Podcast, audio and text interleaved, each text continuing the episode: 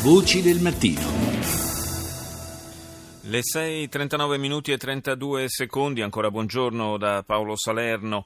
125 quadri, tesori strappati alle mafie, sono ora esposti al Palazzo della Cultura di Reggio Calabria. Sono opere di grande valore confiscate al re dei videopoker, Gioacchino Campolo, considerato organico all'andrangheta, condannato definitivamente a 16 anni per estorsione aggravata dal metodo mafioso per aver imposto le proprie macchinette a vari esercizi commerciali grazie al sostegno dei clan. Al microfono di Rita Pedizzi ascoltiamo il prefetto Umberto Postiglione, direttore dell'Agenzia Nazionale per i Beni Confiscati.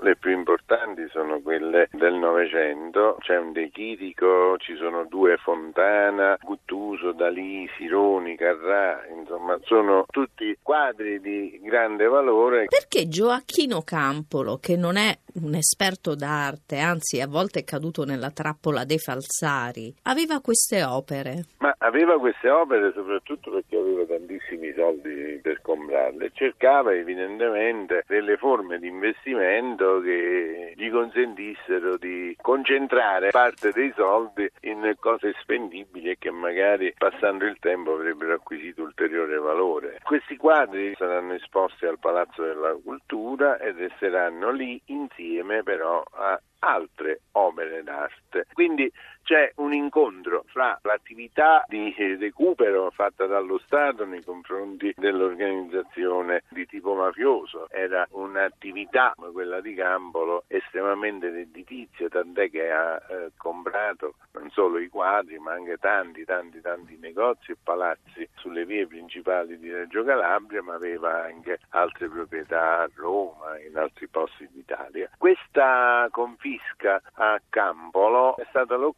occasione per l'Agenzia Nazionale dei Beni Confiscati di sperimentare anche una nuova e veloce forma che vorrei sempre di più affermare di distribuzione di questi beni alla società civile secondo ovviamente le regole del codice antimafia. Abbiamo sperimentato il meccanismo della conferenza di servizi, nel senso che abbiamo fatto l'elenco dei beni e abbiamo trasferito questo elenco a tutti i possibili destinatari. Chi sono i destinatari? Secondo il codice antimafia, i destinatari ai quali noi possiamo consegnare i beni sono innanzitutto lo Stato, il demanio dello Stato per le esigenze di allocazione di attività dello Stato, quindi uffici, caserme. Poi ci sono le regioni, le province e i comuni, ma regioni, province e comuni come enti esponenziali dei rispettivi territori possono anche coinvolgere nell'uso del bene le iniziative dei soggetti del terzo settore che sono presenti sul territorio. E alla fine noi abbiamo concluso questo procedimento di assegnazione di ben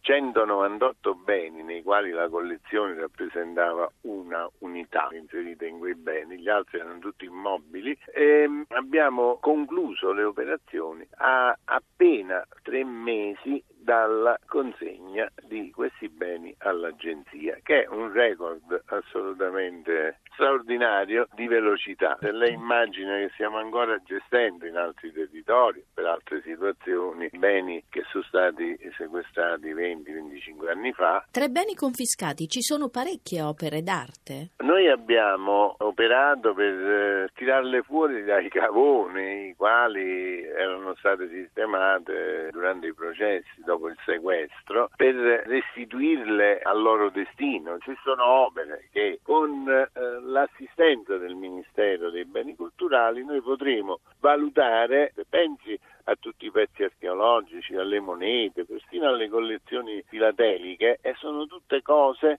che in qualche modo ci capita di ritrovare fra le proprietà che vengono tolte agli appartenenti alla criminalità organizzata.